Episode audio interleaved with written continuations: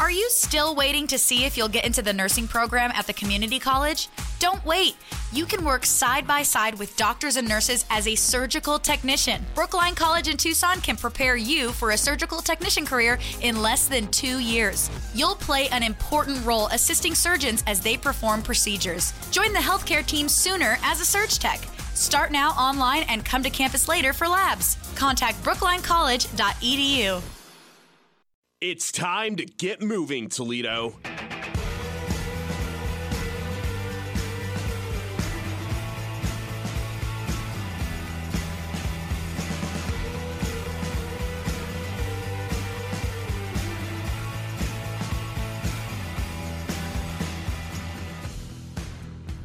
Sponsored by 3D Wellness. Here's your host, Jim Pool. Good morning and welcome to this week's edition of Get Moving Toledo. I'm your host, Jim Pool. I hope everybody had a great week. Um, interesting week. We actually saw rain for the first time in what seemed like uh, two years, but uh, it was nice to kind of cool things down a little bit and hope everybody's out there being active and staying healthy. And obviously, some more mandates came down, and now masks have become mandatory uh, no matter where you're at. Uh, it, it was funny. I was in Wood County uh, earlier this morning and somebody i was in a conversation with somebody like oh i'm so happy that the mandate is down for where they moved the level from red or level three down to level two uh, for wood county and and somebody else in the office laughed and it's like it doesn't matter. There's a mandate for the entire for the entire state. And like oh that's right i forgot. So they were excited for about three seconds and then they realized that we still have to wear the mask. So um, but like i said you know we got a little bit of reprieve from the weather. Um, yes the mask is uh, you know, it's not necessarily convenient for a lot of people, but it is what it is, and we have to do it. I hope everybody's being safe and staying healthy.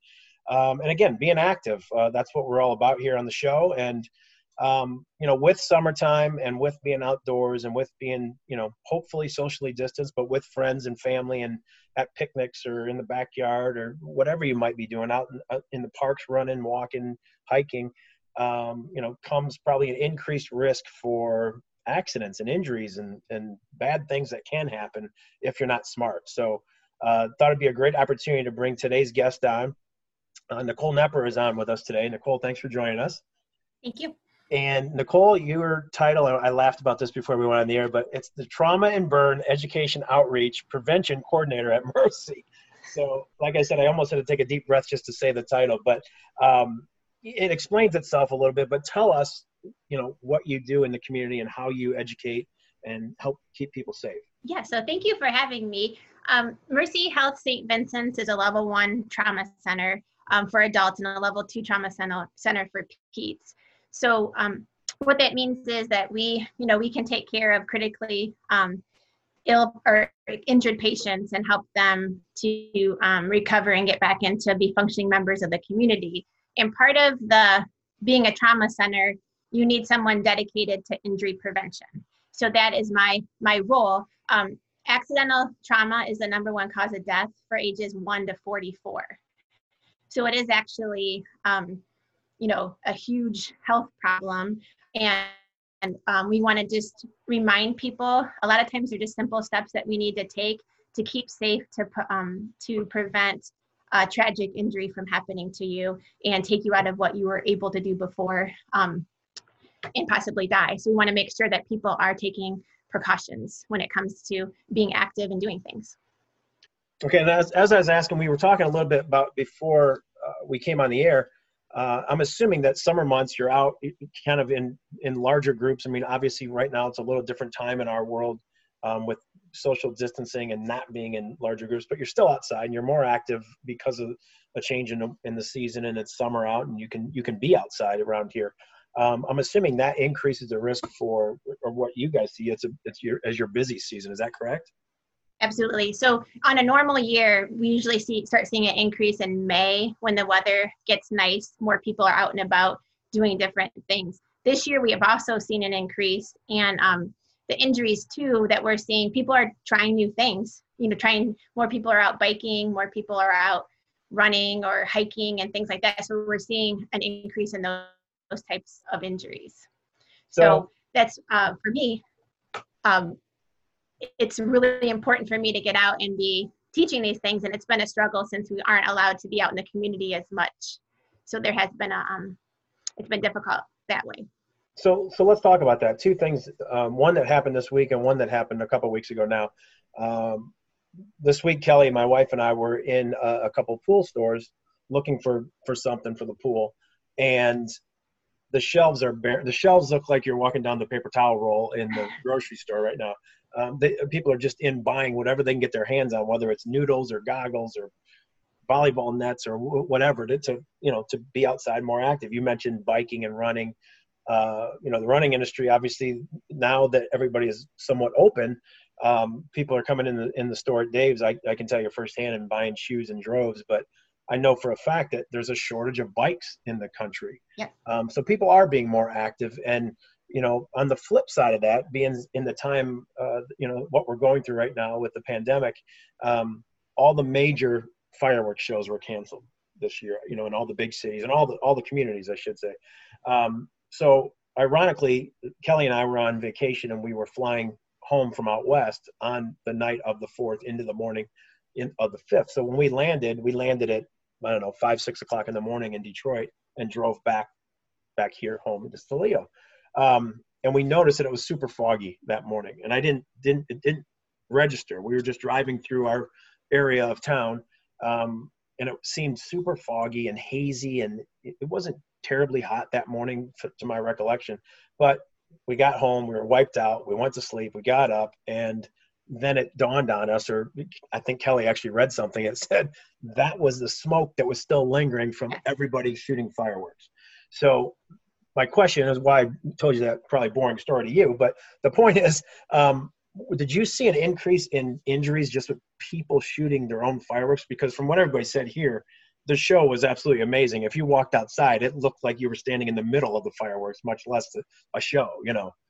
Right. We were definitely very concerned, and we did a lot of um, information through different sources to tell, tell people cause how dangerous shooting off your own fireworks is. And we did um, do a big media campaign about that, um, trying to decrease um, I know because people were disappointed, like not having the fireworks show to go to. Um, they wanted to do it themselves, but there are so many risks, um, especially you know when you're getting together for Fourth of July and you know the person who's drinking too much decides to light off fireworks. All sorts of bad things happen exactly. in that kind of scenario. So we, we really push to um, have people think about it. And if they were going to, and I hesitated, you know, promoting that like if you are going to here are the safety measures that you should take because we knew people were going to be doing that themselves you know when we were we were out of town like i said but we were still connected to social media and stuff and you could just see like everywhere in the country it didn't it wasn't i'm just not just referring to toledo but there were long lines at the fireworks stores and, yeah. and people were you know wanted to celebrate and i understand and uh, um, you know no pun intended people wanted to blow off some steam and you know just you're used to being out and being around typically thousands of people and seeing a nice fireworks display and having a cookout or if it's yeah. having a few cocktails with your friends or family, whatever. Um, you know, so I understand, and I'm sure that alcohol plays a, an increased risk in a lot of other injuries as well. Yes. But um, you know, you mentioned biking and running and things like that. Is there a percentage, or is there a, a majority of the stuff that you guys would see coming through? You know, let's say the ER on, on a on an injury basis, not necessarily um, you know, a gunshot or, or you know, a, a major accident, but like a, an accident. So we, we split it down to the different age groups, right? So we're looking at, so that's how we know to focus our um, education. So we look at each age group, what is their top three reasons for injuries, and then we focus um, teaching and things like that. So when you mentioned pools, um, drowning is the number one cause of death for kids one to four, but it's in the top three for ages five to nine and 10 to 14. So we focus a lot on um, water safety. And this year has been very concerning because, like you said, public pools have most of them are closed. And um, with public pools, you have lifeguards, you have all sorts of safety measures in place. And when we're talking about someone's backyard, um, not as many safety measures are in place. So we did see an increase. If you tried to buy a pool, starting probably in May, it was really hard to even find something to purchase and everyone wanted something for their kids to do. And I I'm in the same boat. Like I don't want my kids sitting and playing on an iPad. I want them to be active. So, you know, we're looking for things to do.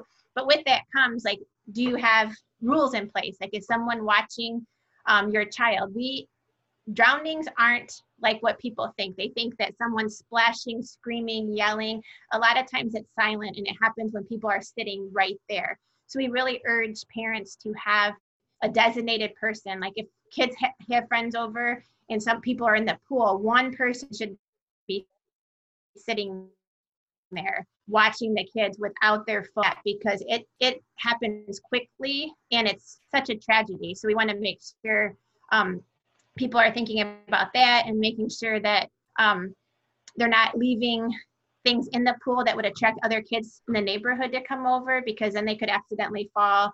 You know, if you're in um, town, you need there's ordinances and things that you have to have fencing around your pool.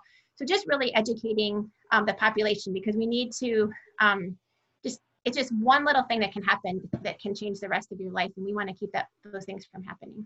And I gotta, I mean, obviously with all the things that you deal with all the injuries and the trauma it's all preventable. I get it. But you know you you touched on a good point there that like you know pool drownings um, it, doesn't just happen at in in our backyard or your backyard or anybody's backyard. It can happen at the ymca it could happen at um, you know especially if you know water temperature is different you've come in from the outside you're super hot um, you know, I know that there's a shock to the system a lot when you're super hot and you jump in a pool and it's cold. Um, you know, it's it's interesting to me when you bring that up or you talk about it, just from the simple fact that um, you know people just don't understand like how preventable a lot of this stuff is. So um, that's why I'm glad that you're on today, and we're just kind of talking, you know, talking through a bunch of different stuff. But um, biking and running. Now, obviously, I know the the smart one uh, for biking is wear a helmet. Just just wear a helmet, whether you th- think you look dorky or not. Just wear a helmet. Um, you know, from a running standpoint, we had we had Todd Williams on uh, a few weeks back, and he teaches uh, a run safer program because there was a runner attacked earlier this year um, in one of the parks here locally, and it happens. It happens every year um, all over the country. I mean, quite honestly, it's it's.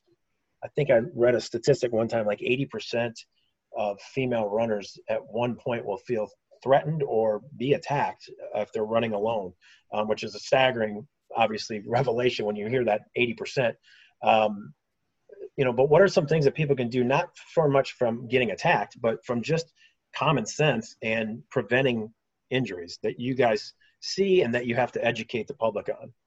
So we, we see a lot. I know people, oh, I know I should wear a helmet. A lot of people, when you work in injury prevention, I hear this so much. People will say, I didn't wear a helmet when I was young and I turned out just fine, or I didn't do this.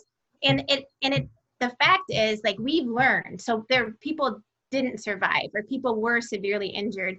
And now we want to prevent that from happening again. So maybe you were fine, but a lot of other people weren't. So what can we do? We know that bike helmets um, decrease your risk of fatality by 75%.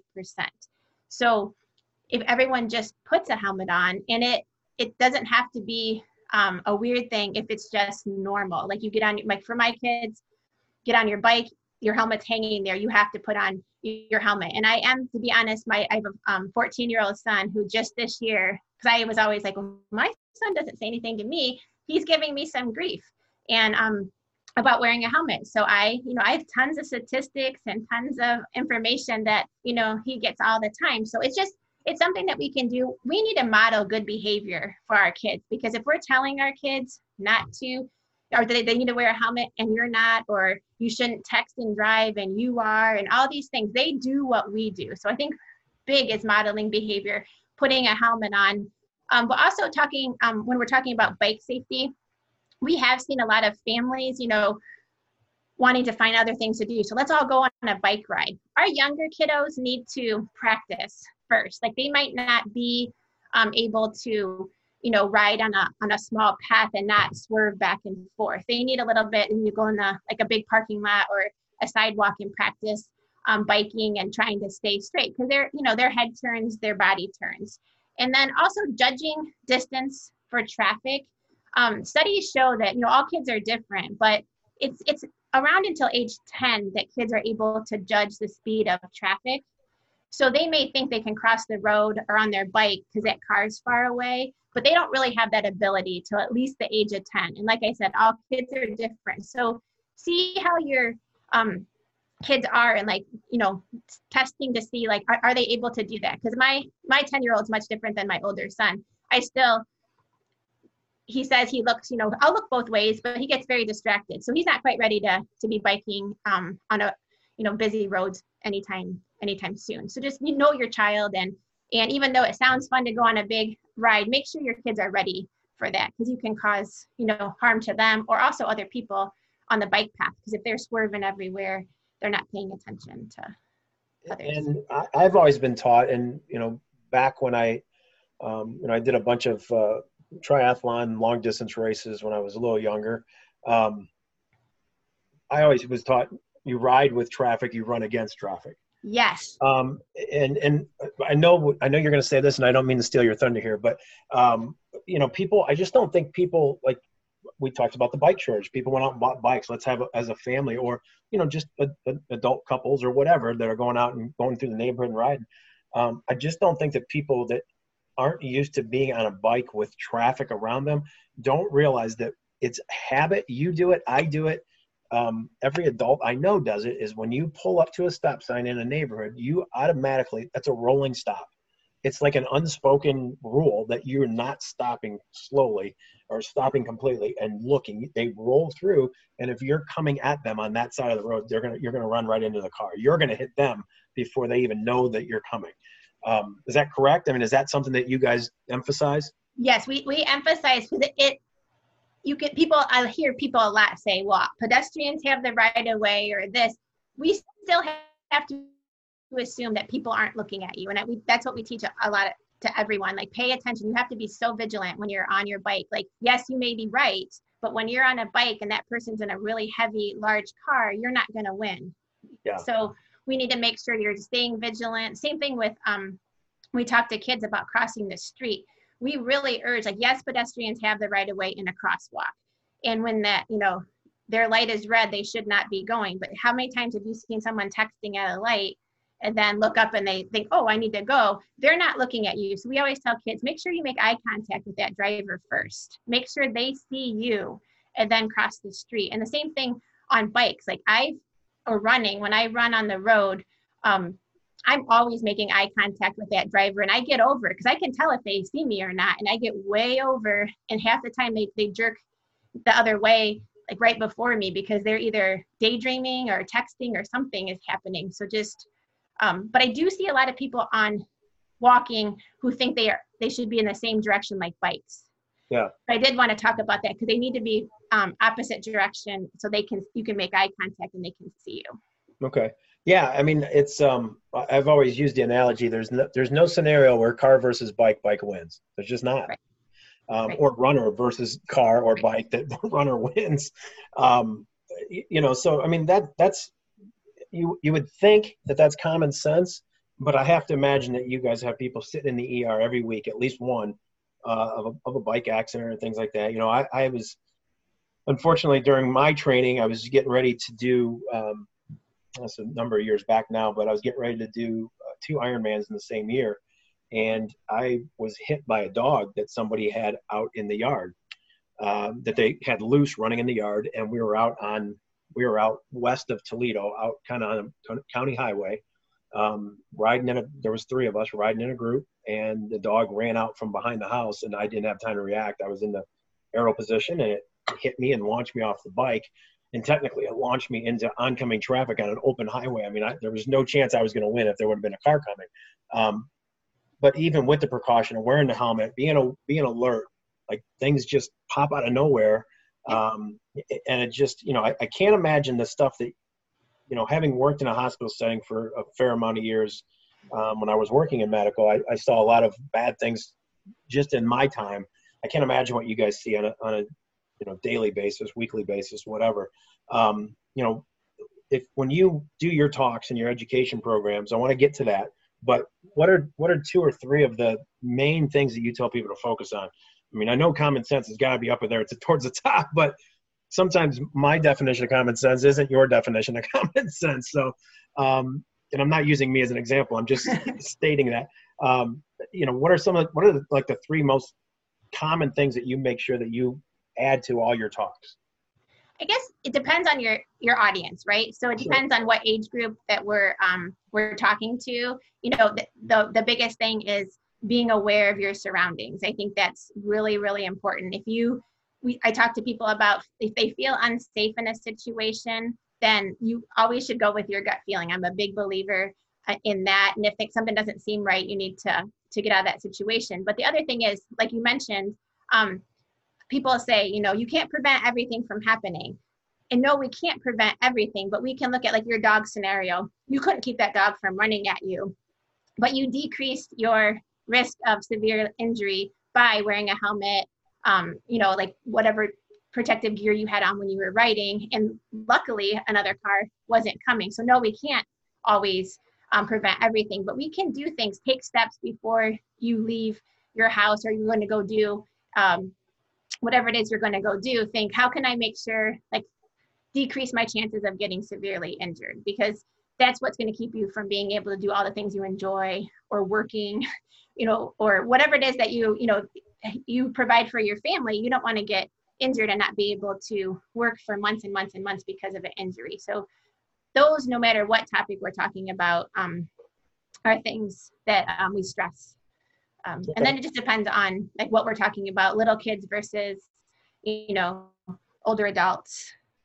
Sure, um, sure. A, a, lot of times with our senior population, um, they I love going to talks with them. They have so much knowledge and they like to share that information with you. But you got to sneak in like little safety things and they're like oh yeah good point i maybe i shouldn't be getting on a seven foot ladder with no one home while i'm on you know this medication to make my blood thin like maybe you do have a good point. It's like yeah we just need to to you know make sure we're taking precautions because um yes you can still do those things but maybe modify them or have someone else do them or take other safety steps so you don't end up um, severely injured. And you mentioned you made mention of the fact that it, you know it depends on your audience and in terms of you're telling your top three reminders so to speak. Um, your audience do you guys go to your audience? Do you have these talks around town? Do you host them at the hospitals um, tell us a little bit about the classes that you offer and how people can can get involved so things are a little different right now of course with um, covid uh, and everything and all the restrictions. So I have I was struggling this year because usually in the summer I am out and about doing all sorts of things. So we usually go to our um our audiences. So safety cities are a huge thing that we go to providing all sorts of education, all sorts of community people come together to provide that information and they have been canceled this year because of the risks of um, getting people together in, in large groups. So we've had to make some modification and send out some like virtual education and things like that.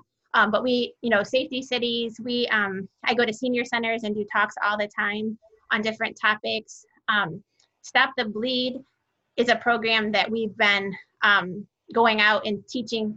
It's it's a really great program and it kind of you know hits upon all these topics because if you are with someone who has a life-threatening bleeding, um, what can you do as a as a bystander until help gets there. So we take that out. We have people do um, stations with that. Um, we go to, we've been going to schools, community centers, all sorts of things. So they just need to, um, all of our education is free. And um, because it's part of us being a trauma center, we want to um, help people and prevent these things from happening. So um, we, yeah, we, we come to people, we do small groups, big groups, um, it's a really fun part of my job and i've been missing getting to do the face to face with everybody. I can imagine i can imagine. I mean i guess understand that you being sort of on the front lines of of covid being in the hospital and stuff like that um, you obviously probably you see a lot worse than we all even know and hear on the news or see on the news and and whatnot um, but I guess uh, my message to you would be just hang in there and and be as positive as you can possibly be on a daily basis. Because it can't be fun going in there and, and being surrounded by um, all the bad that's happening because of this. And, and you know, equating COVID nineteen to bike safety, I don't mean to do this and, and minimalize either of them. Um, but wearing a helmet is is as simple as wearing a mask. You, you know, and um, I, I too have you know my job's been affected in terms of some of the stuff that I do um, in terms of interacting with other runners and being with people. Uh, and it's it's frustrating from that standpoint. It's even more frustrating when you see people not using common sense Um, and I'm not into a political debate about masks or no masks, and, and I'm pretty sure I know where you would stand on that debate anyway, um, in line with me. Uh, but you know, it's just the common sense. I, I think it is great to have you on today and just kind of talk about you know people using their using their noggins and and just you know making simple decisions that we think are simple that some people just take for granted. And um, I thought it was important to have you on because it is summer uh, and people are out and you know people are everybody has cabin fever right now. Like we we all want to be outside. We all want to be able to live our lives exactly how we lived them in 2019 summer and 2018 and and whatnot. But um, you know we have to make some we have to make some sacrifices, and some of that comes with um, you know common sense, I think. And, and um, so thank you so much for being on today. Um, I would love to get you on, or maybe do something with one of the classes when we get back into a classroom setting, and you have actual actual class people in a class rather than like on a Zoom meeting, like how we're we're doing this interview today. Um, but I think it would be great if we could do that and do some, you know, record some of it and throw it up on online and and obviously promote what you do, but you know, kind of get the word out as well and get more people involved, especially the young people, um, to just teach them some common sense safety tips. That'd be great. I would love that. Yeah. Well, thank you again. I, I appreciate uh, everybody. Nicole Nepper the Trauma and Burn Education Outreach Prevention Coordinator at Mercy, uh, was our guest. So please, um, you know, keep your eyes and ears open for the classes that they offer. And I'll, I'm going to put a link up. I'm, I'm going to talk to you when we get off the air here, Nicole, and I'll put some information up so they can find you guys a little more easily uh, for anything that you list or want to to show and share with the public. I'd like to thank my sponsors.